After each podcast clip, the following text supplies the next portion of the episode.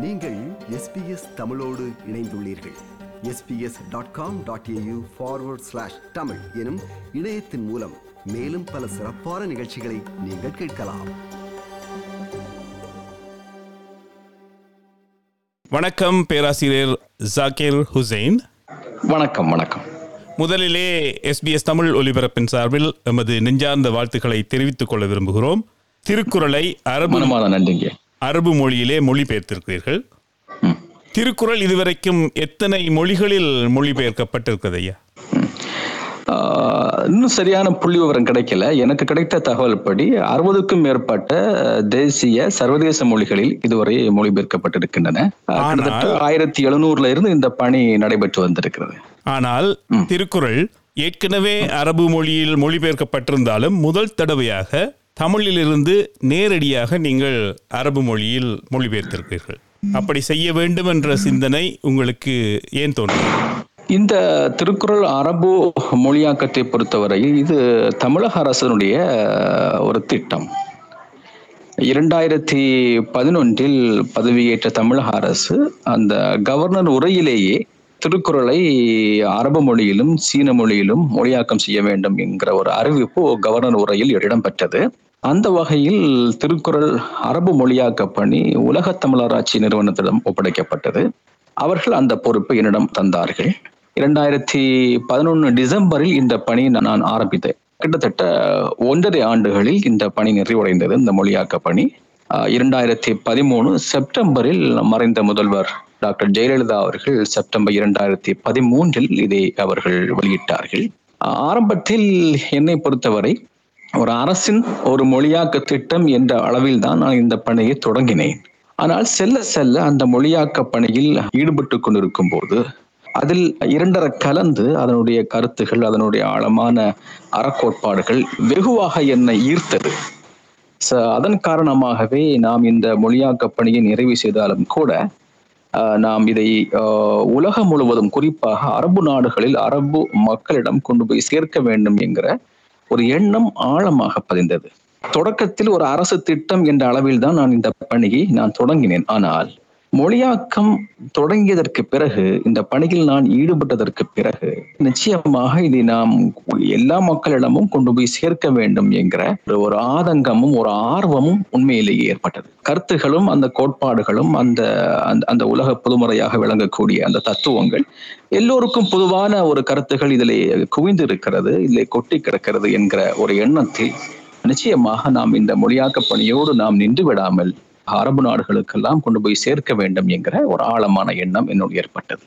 இந்த பணி நீங்கள் கூறியது போல் உலக தமிழ் ஆராய்ச்சி மையத்திற்கு வழங்கப்பட்டிருந்தது. ஆனால் அதனை நீங்கள் முன்னெடுத்து சென்றது மட்டுமல்லாமல் இப்பொழுது அதனை புதுப்பொலிவுடன் மீண்டும் பதிப்பித்திருக்கிறீர்கள் அரபு நாடுகளுக்காக. இந்த செயற்பாட்டை நீங்கள் தனி மனிதனாக செய்தீர்களா அல்லது ஒரு குழுவுடன் இணைந்து செயற்பட்டீர்களா? மொழியாக்க பணியை பொறுத்தவரையிலே அந்த திட்டம் எனக்கு மட்டும்தான் வழங்கப்பட்டது. அந்த ஆணை அந்த மொழியாக்க ஆணை எனக்கு மட்டும் வழங்கப்பட்டது. அந்த இரண்டாயிரத்தி பதிமூன்றில் வெளியிடப்பட்ட அந்த மொழியாக்க பணிக்கு என்னுடைய ஆய்வு மாணவர்கள் இரண்டு பேரை நான் உதவிக்கு நான் வைத்துக் கொண்டேன். இப்போது இரண்டாயிரத்தி இருபது இந்த செப்டம்பரில் வெளியிடப்பட்டிருக்கிற அந்த புதிய வடிவம் இருக்கிறது அல்லவா இது முழுக்க முழுக்க நானே அதை முழுமையாக நான் அதை வடிவமைத்தேன்.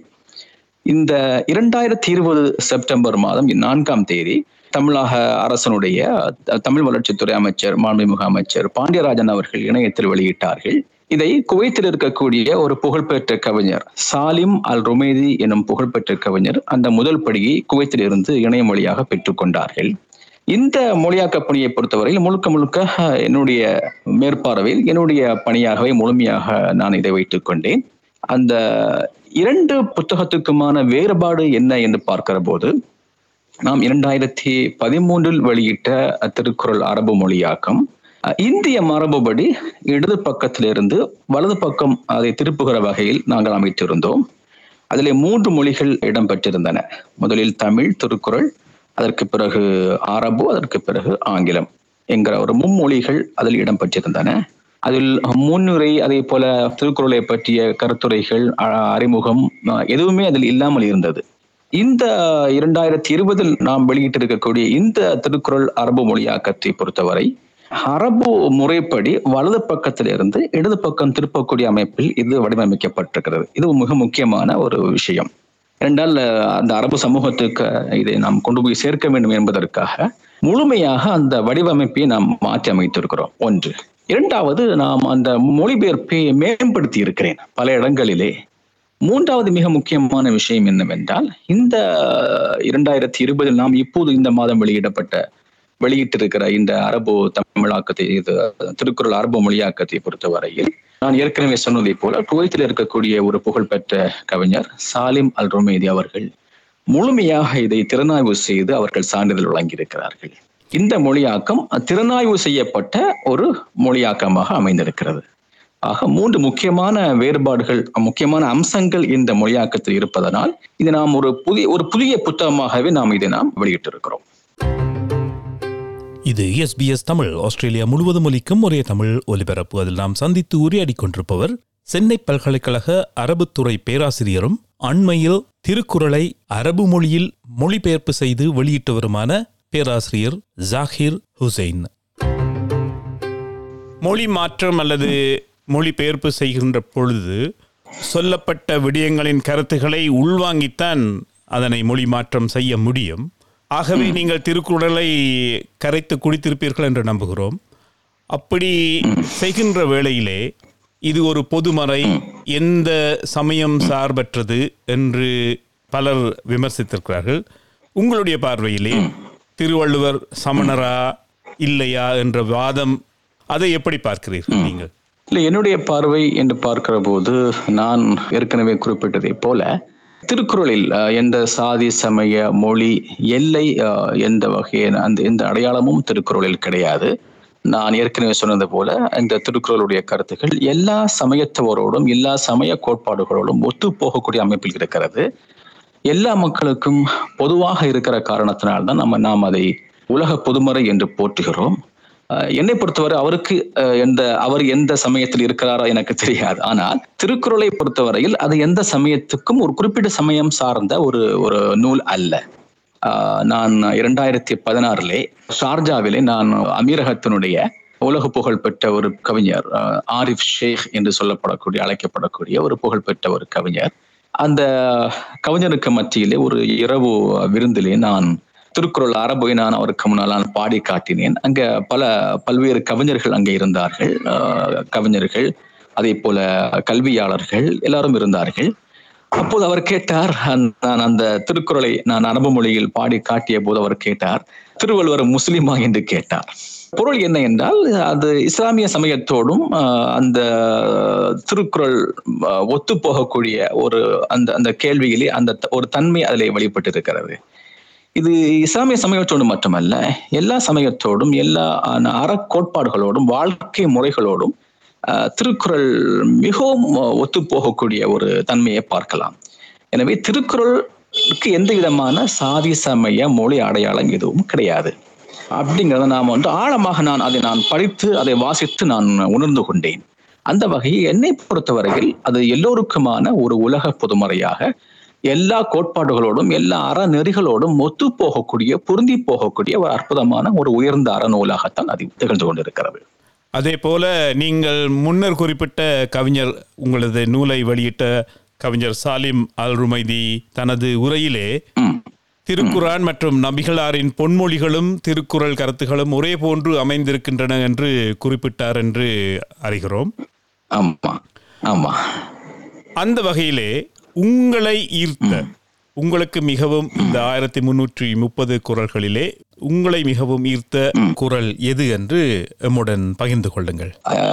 ஒரு ஒரு குரல் என்று அடையாளம் காண்பது மிகவும் கடினமான விஷயம். இருந்தாலும் எனக்கு ரொம்ப என்னை ரொம்ப ஈர்த்த ஒரு விஷயம் என்ன அப்படின்னா இன்பத்துள் இன்பம் விளையாதான் துன்பத்துள் துன்பம் உறுதல் இளன் என்கிற ஒரு அருமையான ஒரு குரல் இருக்கும். இது ஒரு தத்துவம் அப்படின்னு மட்டுமல்ல ஒரு மனிதன் எப்படி இருக்க வேண்டும் தன்னுடைய எல்லா சூழ்நிலையிலும் எல்லா நிலைகளிலும் ஒரு மனிதனின் மனம் எப்படி பக்குவப்பட வேண்டும் என்பதற்கான ஒரு அற்புதமான ஒரு குரல். நாம் வந்து ஒரு ஒரு மகிழ்ச்சியான ஒரு சூழ்நிலையில் நமக்கு ஒரு வெற்றி கிடைக்கிறது நமக்கு ஒரு ஒரு இன்பம் கிடைக்கிறது என்றால் அந்த வெற்றி அடையக்கூடிய நம்முடைய லட்சியத்தை அடையக்கூடிய அந்த தருணத்தில் நாம் அந்த மகிழ்ச்சியில் எல்லை மீறிவிடக்கூடாது அப்படி எல்லை மீறாத ஒரு சூழலில் நாம் நமக்கு ஒரு இன்னலை நாம் சந்திக்கும் போது நமக்கு ஒரு சோதனையை சந்திக்கும் போது நிச்சயமாக அந்த சோதனை நமக்கு ஒரு பெரிய ஒரு துன்பத்தை தராது என்கிற ஒரு அற்புதமான கருத்து. நாம் இன்பத்தின் போதும் துன்பத்தின் போதும் ஒரே நிலையில் மனதை நாம் கட்டுப்படுத்தி வைக்க வேண்டும் என்கிற ஒரு அற்புதமான பொருளை புதிந்த ஒரு ஒரு குரல் அது.